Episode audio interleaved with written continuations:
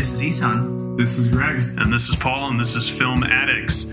Uh, we're going to be going ahead and discussing the last picture show today. For those of you who don't know, uh, we do cover the American Film Institute's list of the top 100 greatest American films of all times. We are using the 2007 list, so check it out at afi.com. Greg, why don't you give us some fun facts about the last picture show? Last Picture Show came out in 1971. It's directed by Peter Bogdanovich. Stars, it has a tremendous cast. Stars Timothy Bottoms, Jeff Bridges, Cybill Shepherd, both extremely young in, the, in these movies. Uh, ben Johnson, Cloris Leachman, Ellen Burstyn, and a very young Randy Quaid. Uh, it's 95 on the list. It was not on the original list. It's 95 on the new anniversary list. It had eight nominations uh, for at the Academy Awards in 1972. Won two of them. Ben Johnson and Cloris Leachman won Best Supporting Actor and Supporting Actress. For anyone who hasn't seen the show, this is the, the best synopsis I can give is it's a, a coming of age film for high school seniors in a very small Texas town in the 1950s. Uh, Sonny and his best friend Dwayne learn a lot about dating, love, and sex as they try to figure out how to live their lives. So, initial impressions, gentlemen? Or had you seen it before? I'd never seen it before. I I mean the people in it, some of them are very famous to me because mm-hmm. I really like westerns. So I'd seen Ben Johnson a bunch of times. He's on the AFI list uh, two other times, both in westerns, Shane and The Wild Bunch. And Jeff Bridges, of course, The Big Lebowski. I'm all about The Big Lebowski, so yeah. it was cool to see. But them he's not on the different. list anywhere else, is he?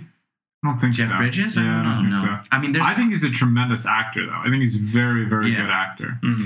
There's a cool quiz actually on uh, Sporcle.com. We don't advertise for them, but they're, one of the quizzes is actors in the most AFI movies. So Mm, hold on, it's a cool. actors. You're never going to most- guess the number one. John Wayne. no. They Uh, cut all his movies. Is it somebody weird? It's like Casey Affleck. no, but It's you were like actually pretty close with John Wayne. It's Ward Bond, who was in like Okay. every single John Wayne movie. He has like a million small parts. Samuel L. Jackson is in three of them actually. He's in Pulp Fiction. He's in Goodfellas, just for like a tiny You're bit. right. And do the Yeah. right thing. and then do the right thing. Yeah. The right thing. So there's a lot of people that are in Tom three. Hanks is in a couple. Tom Hanks is in uh, three. Harrison Ford's got to be in Harrison at least is two. he's in four, I think, because Four? he's in in American Graffiti just a little bit. Then You're there's right. Blade Runner. Then there's Raiders of the Lost Ark, and there's Star Wars. and there's Star Wars. Yeah, and then so I don't know why we're talking about this, but it's, see, it's like an awesome quiz. it is. I kind of want to do it. There's it. like a bunch of people. So who was number one? Ward Bond? Oh, It's just a guy- and how many? I think it's like seven or something. Like Wow. that. There's quite a few people at four. Uh, and there's a lot of there's like ten or so people at three. Like Jack Nicholson is in three. Yeah. Uh, but Dustin Hoffman is in four. He's in The Graduate. He's in All the President's Men. He's in Tootsie, and then there's one Kramer more. Kramer. Uh, it's not on there, but he is in that movie. Hmm. What else would he be on? Uh, you said The Graduate. And then uh, Humphrey Bogart's in four too. I think. So wait, Dustin Hoffman, Graduate, Tootsie, uh, All the President's Men. All the President's Men, and then there's one more. I'm pretty sure. Oh, it's Hook. It's Hook. Yeah, I will. Don't get me started on Hook, baby. Is Dustin Hoffman Hook? Who is Dustin Hoffman? He's, He's Captain Hook. Hook. but he's so I didn't. He doesn't look like himself. Not at Yeah, all. He looks, he looks great. All right, we're gonna have to cut all this because we're not even talking I about the don't last think we picture have show. to cut it No, off. I this is the fun great. part of think this particular great. So, podcast. uh, of course, no. It I, shows we're friends. yeah, I have not seen it before. No, last picture. Greg, I hadn't seen it before either. So for this one, I actually watched it twice. And I would say there are certain movies that when you watch once, or at least for me, when I watch the first time, I don't get it. I don't get why it's super famous. The example I always give, which I've given on previous podcasts and I'll give in future podcasts for me, is The Graduate. Saw the first time, didn't really get it. Saw the second time, and I was like, I totally understand why people think this movie is incredible. I, the first time, had no idea. This movie, after I watched it the first time, didn't get it.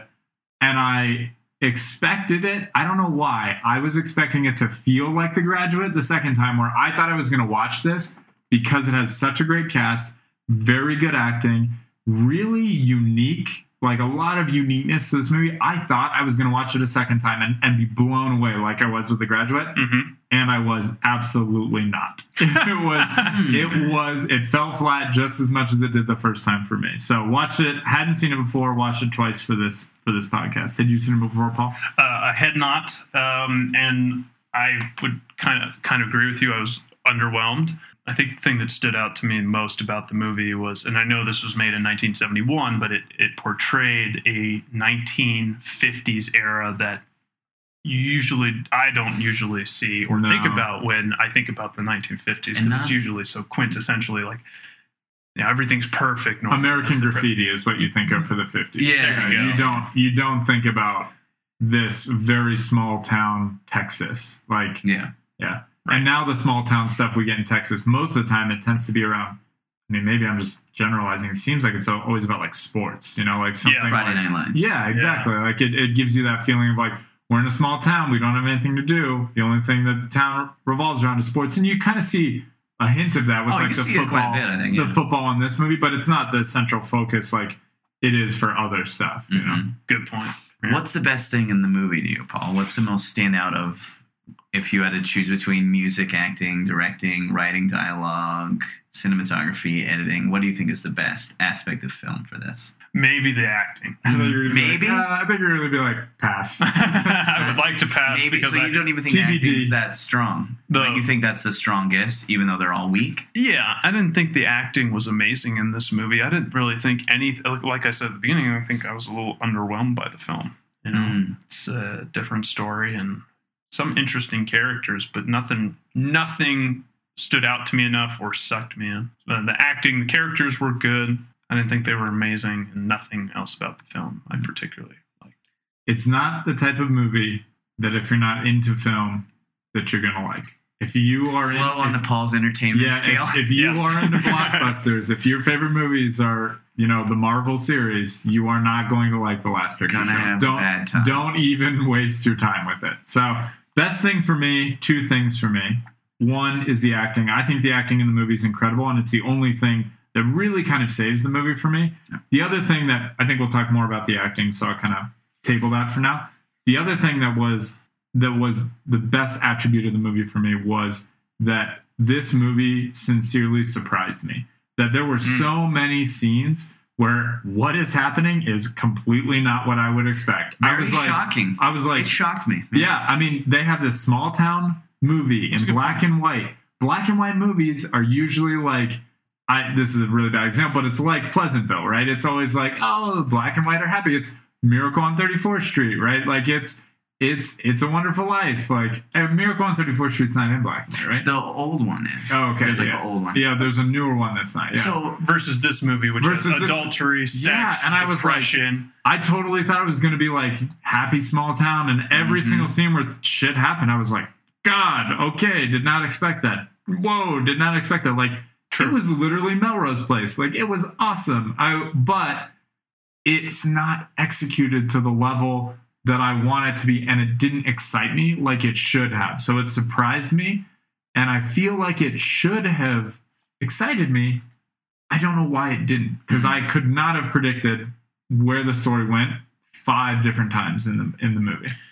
And question: Have you have either of you guys written the book that this thing is based on? no, no. Usually I didn't even know it was I've read based on a book, so- Yeah. Yeah, some autobiographical book that was written in 1966. It looks like. So I guess it is in black and white. We can talk about that before we talk about acting stuff. What to you, Greg? I'll ask you first, so you have time to think about it, Paul. Uh, what would you say is your more favorite black and white movies, and Yeah. then what did you think about black and white being used, or why do you think they use it? Because obviously they don't have to. I mean, in 1939 they had color for Wizard of Oz, so in 1971 I'm sure they have color for. We'll have to double we'll have to double check Yeah, that, yeah. but I, I think so. Yeah. no, I mean the number one black and white movie, of course, is Casablanca. I mean, I think it, it's like an easy choice for most people. Mhm. I mean, maybe you have you're far more well versed in kind of black and white than I am, so maybe you have something else. But to me, the quintessential black and white film is Casablanca, which isn't necessarily the same like happy-go-lucky kind of film as like Mhm. you know other things that I had sort of named, the like holiday movies. Um, But those are the movies more people are more in terms of. Familiar with. Besides Casablanca, I think it would be hard for a lot of people to name black and white pictures besides like Sin City. Yeah, Schindler's List. Yeah, the more yeah. modern ones that elected to use black and white. Yeah, I mean, because Bogart he did Treasure of the Sierra Madre, which is also on Citizen the AFI list.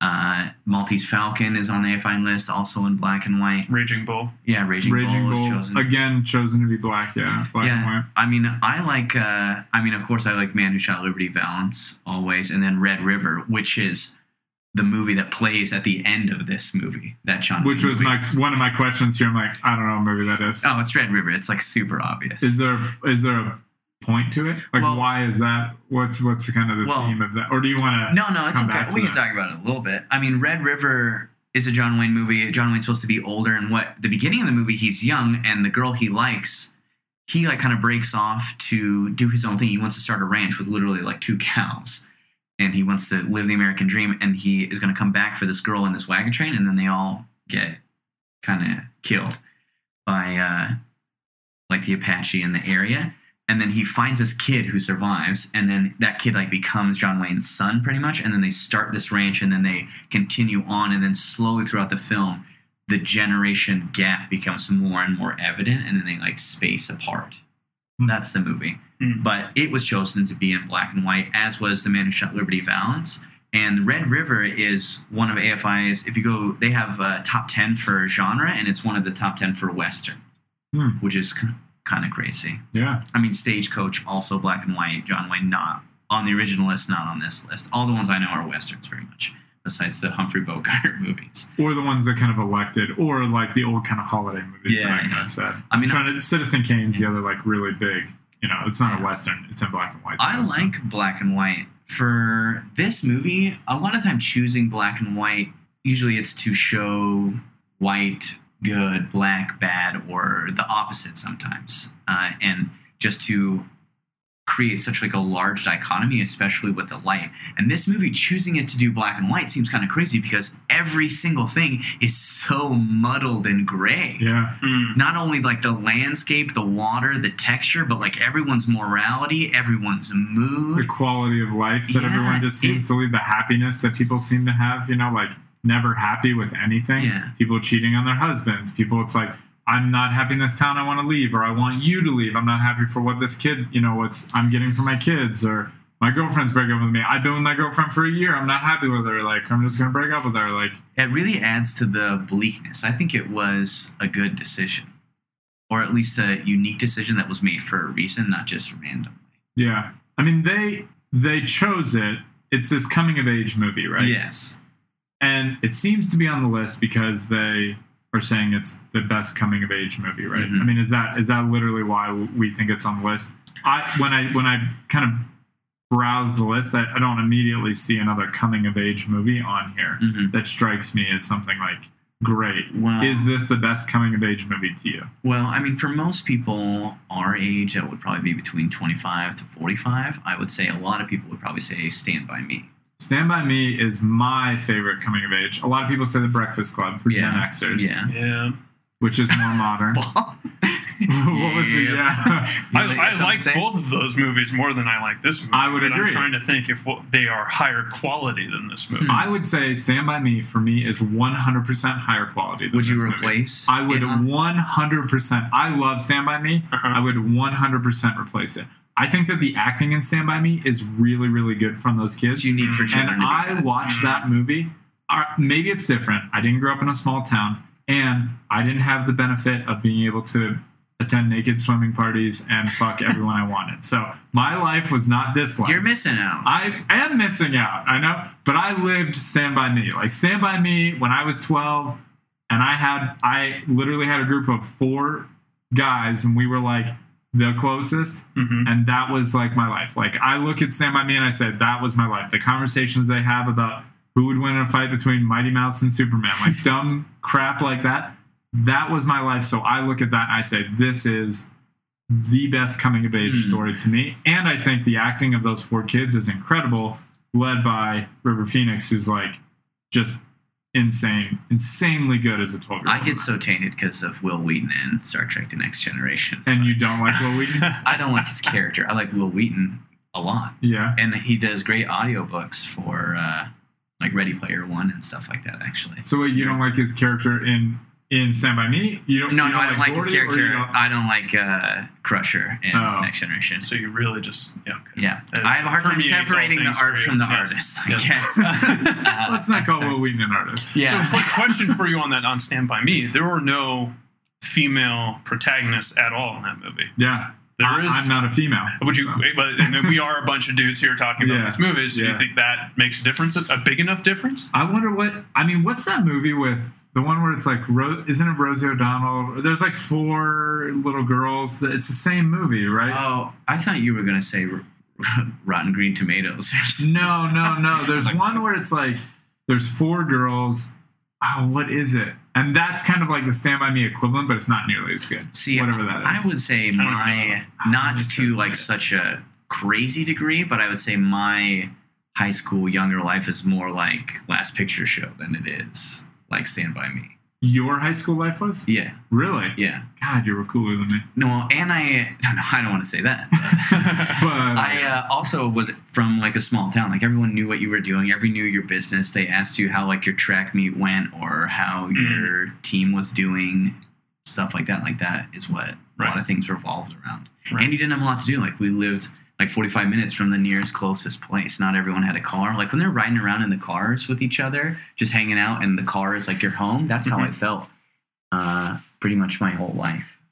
But let's. uh What about you, Paul? More like Stand by Me? Would you say? Uh, between Stand by Me, I, I think probably more of the Breakfast Club. Oh yeah. Yeah, I'm gonna throw that out there No, rather than fine. Stand by Me or the Last Picture Show. Uh, did did your high school kind of have these these like all this weird sexual things kind of happen? well, I mean, like we didn't have like pools, but we lived next to national forest. You know, people would get in the jeeps and head out. You know, Friday night. hmm And and how about uh, how about your depression level And in uh, I mean, some Growing up. people were depressed, but I definitely it's a small town. There's people that have been stuck there their whole life. People that are still stuck there. You know what I mean? Mm, mm. It's also this movie has such a large appeal to so many generations. Like there's the old people that came back from the war and they're just sitting around and all they want is a simple life and they've made a simple life for their kids, but their kids don't want a simple life. And then there's kids that want to stay the simple life, and yet they're attached to partners who don't want the simple life. It just it's ripping and shredding people apart based on their generations, based on what they want. And you're compounded into this like by the pressure of such a small town. I th- I think it's very believable. I know you don't think or thought it was not as believable, but the things that they're doing, the things that are happening, I know of things that have happened like that. I did struggle to buy into the believability because I was a dork and apparently did not. I, I like movie podcasts and I did not live this kind of crazy, Mhm. somewhat like debaucherous kind of life. You know? So it's very strange. Like I'll talk to people and they'll be like, "High school is the worst. I hate it." And I was like, "I thought it was like the sickest thing ever." Not that I. I mean, I I did not peak in high school. Like I have a doctorate, so I keep moving forward. But Isan has not peaked yet, ladies yeah, and gentlemen. so I, still. I peaked well before high school. Fourth grade, stand by me. Playground Stand by kickball me, champion. I was the best looking So, kid in third know. grade. I dealt with like a lot of stuff like this. Like you would have or knew people that had like a girlfriend or a boyfriend that their whole life they were going to stay in that small town and yet they other people were going to leave and they would like try and stay attached to that person but you can't. They're like an anchor or the other person is like pulling you away from what you want or you're like trying to make someone leave something that they think is okay. Hmm. I don't know, the generation gaps is it's really hard to deal with. if we want to splice this in later, the movie I was talking about that is the stand the like girl stand by me equivalent was is called Now and Then. Hmm. Has Christina Ricci, uh, Melanie Griffiths in it, Demi Moore is in it. She Mm. actually produced it. Hmm. Rosie O'Donnell's in it. Rita Wilson's in it. There's like a four women that are like adults and they're thinking about their like time as kids. So there's like four Ah. kids that are playing it and four like adults that are like talking about it. So let's just go back to the acting then, Paul. Your favorite thing about the movie, even though it's still weak for you. What about you, Greg? Who do you think did the best job, or what would you like to say I think- about? two different kind of designations for me. I would say the best job is probably Ben Johnson. You're a Ben Johnson fan and have been really, you know, exposed to him in the past. I haven't. This is my first Ben Johnson movie that I know of. Mm-hmm. Potentially he's been in something else that maybe I, you know, don't know or I saw a long time ago. But everything that he did was incredibly believable, delivered very, very strongly. I could see why he is in a ton of westerns. He seems like a perfect fit for that. So I'd say for their actual role, he probably did the best. But the people, probably the person that I liked the best, I guess, is um, Jeff Bridges. Like there are moments where Jeff Bridges. I, don't know if you guys kind of remember this. They're in the car. It's just him and Tim, and they're kind of like laughing. And there's moments like that where it seems like kind of hokey and, and acting's like not really on par. But then there are moments with Dwayne scenes where I just feel like you can see so much talent in him. Very similar to what I referenced with River Phoenix and Stand By Me, where you can see, like, man, this kid is really good.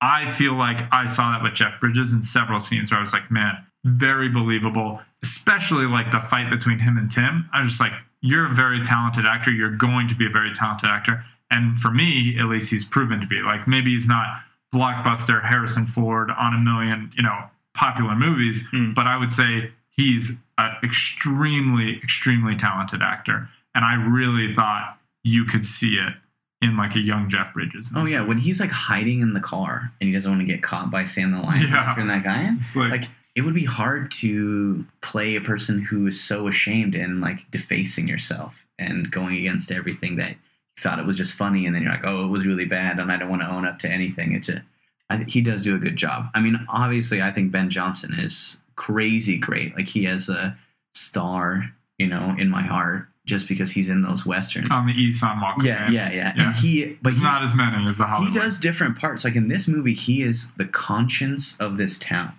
He is like the chief of this like whole community, and he is a good person. But he's old and he is sick. Like he's coughing. So it's very sim. I think the movie has a lot of symbolism in that he is like the one great, good, solid person, and he's the only person that's sick in the whole movie. But Hmm. also Ben Johnson in the Wild Bunch, he's like a lecherous, like he's like trying to get Mexican ladies to sleep with him the whole time. He's kind of like really rough.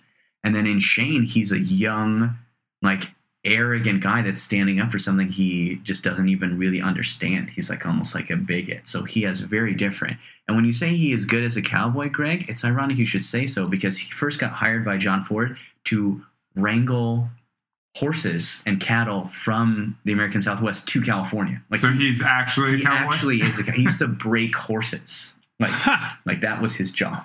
That's how he got. is break horses? you know, like they buck like horses. There's wild horses, and they have to break them to become domesticated. domesticated. Oh, So he that's where riding buck and buck and broncos came from because they were Oh, trying to okay. make wild horses tame horses. So you had to ride them until they accepted you. That's like why it's a rodeo thing. that's a shitty job. Yeah, it's a tough.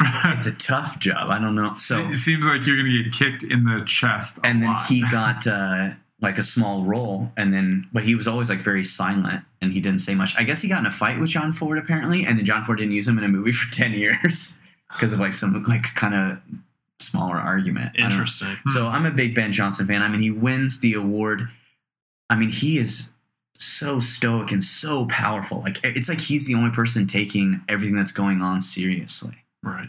My favorite scene of the movie is when they're sitting there fishing and Sam the Lion Ben Johnson is reminiscing. Yeah, I agree. That is So- the best scene. I think it's just so powerful. It's so believable, and it's very reminiscent of a lot of older westerns. Like the director is referencing the Last Picture Show. Like at the beginning, there's a John Wayne Cavalry film that's being advertised. Then it's John Wayne Sands of Iwo Jima at the end of the movie. Hmm. It's Red River. Like they're also advertising for next week. They're going to be playing Winchester 73 by Jimmy Stewart. So everyone in this whole town, they have this idea that like it's almost like this movie theater is like their church. Like their heroes are John Wayne, Jimmy Stewart, would be Ben Johnson if he wasn't in the movie, you know? Right. and Ben Johnson is like the prototype of those people, and everyone wants to be like that. But like, it's almost like no one else in the whole town is. Like, I can't believe what like a Sodom and Gomorrah like type place it is, even though on the outside they're trying not to be. It's. Uh, I mean, I guess we're doing favorite scene then, right? Yeah, yeah, I mean, I guess. I guess Yeah. we should say. So you guys said fishing scene, which I mean, very very close to that is to me. It's where Sam lectures the boys. Like Um. afterwards, I just feel like it's very very powerful um, and very very believable to me in a movie that oftentimes for me lacked believability. Now, based on uh, you said autobiography, right? Yeah. So clearly this stuff did happen. But to me, sometimes just because things happen doesn't mean that it necessarily that I can buy in or relate or believe in it. And Ben Johnson made me believe in that. I have been scolded by parents for not selling my friend or not buying my friend a prostitute. But you know, but but that exact scolding I have received from several of my friends' parents, from my own parents. Like Yeah. that is just a very, very well done scene to me. Let me ask a question. Uh, 1972 Oscars. We we uh, best picture that year, French Connection. Yeah. Is this better than French Connection? No, I think French Connection is better. Okay. Agreed. I would agree. Okay. Does Ben Johnson do a better job than Of acting Gene Hackman, Hackman? and Roy Schneider? I mean, it's pretty close.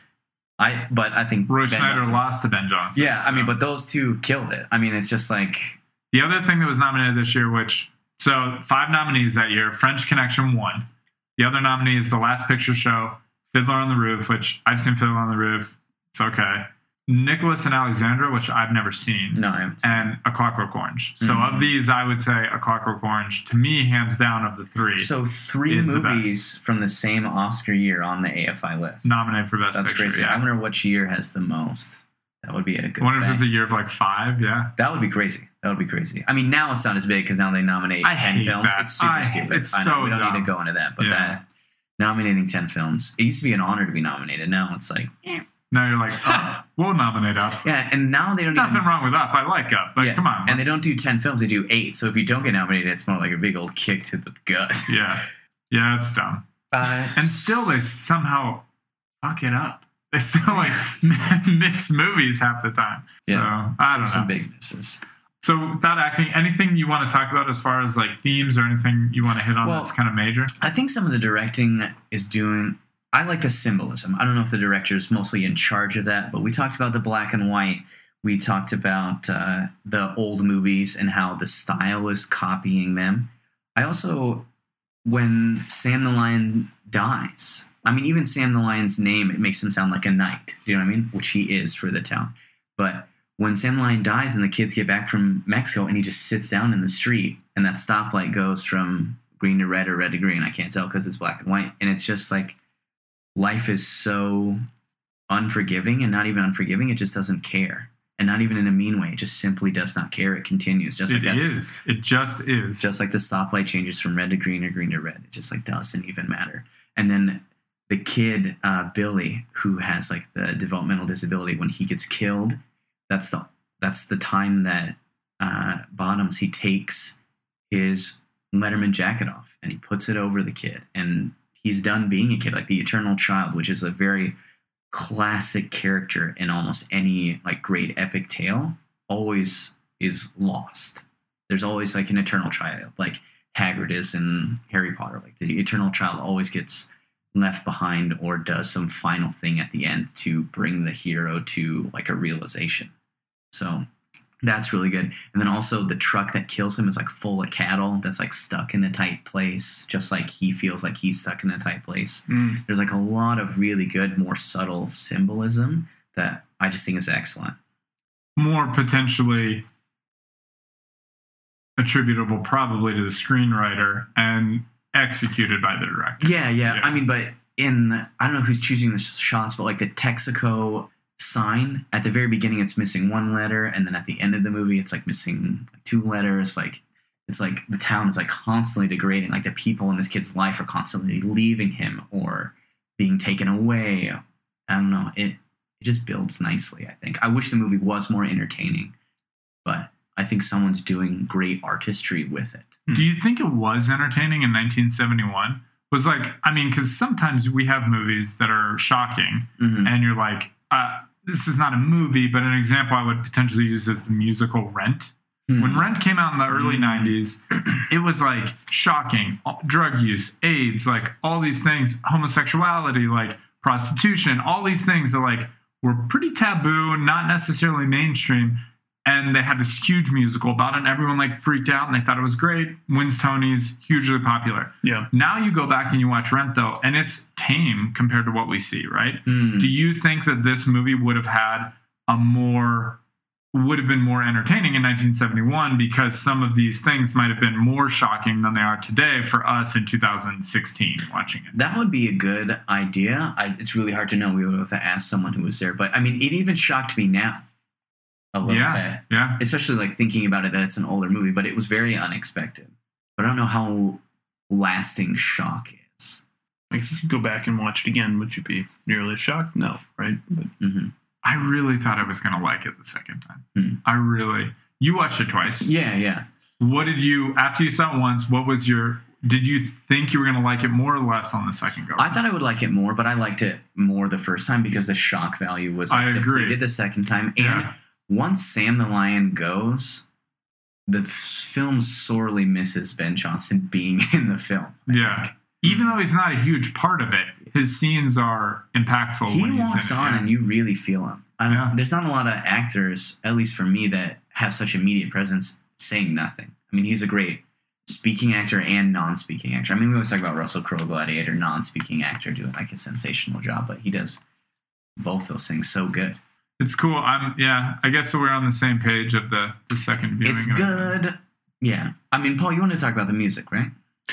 Well, the music is a large part of this film, Mhm. right? It's all talking about love. This the, love is a very large theme. It's all the same artist.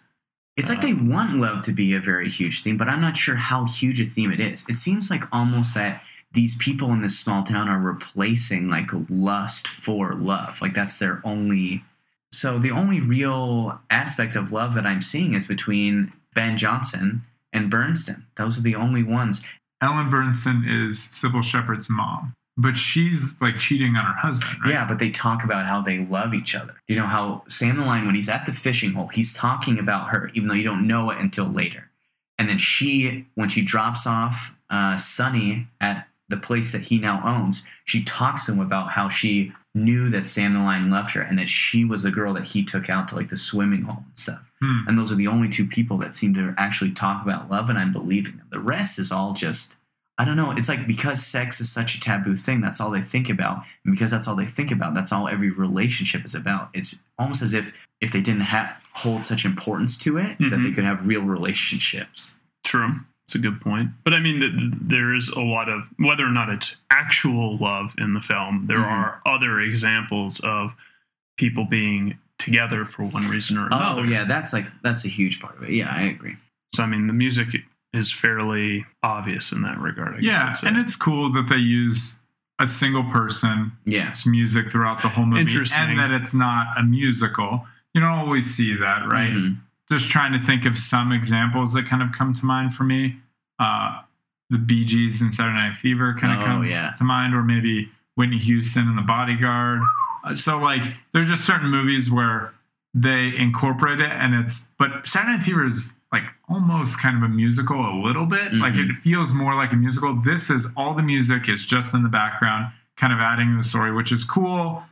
I'm not a Hank Williams fan, so it is lost on me. Hmm. I feel like this movie is lost on me, and that is not to take away from the movie. My critique is more a personal critique rather than an objective critique, I think, in this case, music included. So it might have at the time been very identifiable. It might be like the Breakfast Club yeah, for people of that time. we just don't know. Yeah. I mean, but a coming of age story is a very powerful story. I mean, everyone gets older or they die, you know. Right. Everyone experiences it in some way, shape, or form. And whether you were nerdy in high school or you went to crazy parties, I guess, in some way it's happening to you. Yeah, and there's generally some nostalgia around that as well. hmm People don't like getting older for the most part. Yeah. It was It's a privilege bestowed Yeah. on too few. I was just so I was depressed a lot of the time, and it made me very anxious that like these people like could have been me. Like I could have been. I wanted to leave my small town, so it could have been me to be, be stuck there. But then other people wanted to stay, and they were forced to leave and stuff like that. You know, I'm not saying like For jobs like yeah, like like staying is bad or anything like is that. it but- Zach, your friend Zach? yeah, yeah, he yeah. wanted to yeah, stay, he right? wants to stay. Yeah. You know what I mean? Yeah. So that's totally fine. I just, it's like I almost found myself judging the people that wanted to be stay to stay, Right. and I'm sure other people are watching it. It just, I feel like it appeals to a lot of people. It just may not appeal to our age group right at this time. It's fair. Do you guys want to talk about grades? Yeah. Go yeah. ahead. So, like I said, already kind of summarized. The movie surprised me, which was great. Acting is really good, but mm, I didn't connect with the movie, didn't connect with the music, and a lot of the time it wasn't overly believable for me. To me, it's a definition of the viewer and the movie being detached from each other. It's a C plus for me, as I've kind of dictated in my kind of rankings before. If it's a B minus, it's the type of movie that I'll probably watch again if it was on TV one day or something like that. I would probably stop changing the channel and watch it. If it's a C plus, I'll probably never watch it again. I will probably never watch this movie again. Isan. Yeah. Uh, I'm gonna give it like a super low B. You know, like if you had missed one more question, you would have got a B minus on the quiz. Round it up. Yeah. The like 82.5. Yeah, Just yeah, enough. yeah. You have a nice teacher, so you got a B, but Yeah. you should have got a B minus. Uh, I, I really like the beginning. I think Sam the Lion is killing it. Ben Johnson, when he's in the movie, I really feel the town. I really feel the time. Everything in the movie is like perfect. Like the people's houses, like what they have on their table. I really feel it. I mean, my life experience was much closer to this than Stand by My Me or The Breakfast Club. So Hmm. it appeals to me a lot. But so very low B. I don't know if I would. I don't. I watched it a couple times and I was getting a little tired of the same theme by the end of it. What about you, Paul? Overall enjoyment factor, as we discussed, was fairly low. This guy, I like you close your eyes and say that. Fairly low. um, I gotta, I, I gotta say, I gave this one a C. Okay. Not definitely in, in Greg's terms. I will do. I will avoid this movie if at all possible. I never want to watch it again. That sounds like worse than a C then. the way you're presenting at all if at all possible, I will avoid this movie. Maybe I should be giving it worse than a C, but Yeah. we'll get more accurate with our grades as we continue on. That's the other thing. Out of this group of individuals, I am the one who's going to have the most, uh, I don't know, Mm. eye opening. I, I will get more and more context. You're we go down choosing this with list. your id. Your id dictates your grades. Well, I think these ten are pretty good. So it also is a It- little tough. and I, I said this before we started recording. One of the notes that I jotted down while watching this film was 100 movies of depression in all caps. So at this point, I was pretty, I was feeling pretty down on, on the AFI list. yeah, there's a lot of depression in that first ten, except for just Toy Story, right? yeah. And even True. then, it's a little sad. Why gotta be so mean to Buzz, Woody? kind of look at yeah, a lot of depression. Yeah, Yankee Doodle Dandy is not that depressing, I guess. I just was I am depressed. depressed by watching it. Yeah. Yeah. I mean, few movies get more depressing than Sophie's Choice. Yes. Yeah, or Schindler's List. Yeah, Schindler- yeah. I mean, Yeah, if yeah. you're going with the I was, Nazis, I was just talking about the 10 that we had. Oh The yeah, f- yeah. like 100 I guess that's true. Yeah, there's probably nothing more depressing than Sophie's Choice. Then. That, that definitely had a very large impact. Uh, so recommendations. Yeah, so coming of age stories. I feel like every time I have secret recommendations, Greg, you always talk about the movies that I'm going to talk about, which is should make sense because they should be related. They should be what we're talking about. I think when you kept And, asking, and for the record, Isan does not share his recommendations with us beforehand, so I have no True. idea what he's going to choose. So when you're talking about on the FI list, is there another coming of age story? To me, the most definable kind of coming of age story is The Graduate. It just Oh, is a oh. very short time of coming age. yeah. The kid is done with college and he graduated early. He was this track star. He was this hot shot, and now you're done. Now it's time to move on from being awesome and having this like awesome life and being a kid to getting a lame job and wearing a tie and sitting down Sell your some whole life. plastics. Yeah, so he just sits in the pool, you know, and then he does something very similar to the last picture show is that he clings to something that makes him feel alive or feel special again. So I, I mean, I really recommend it. It's very high. I think it's at least top fifteen on the AFI list, right? It was number seven on the original. I think I'll it fell real just a little bit. It I- is 17. So it went from 7 to 17.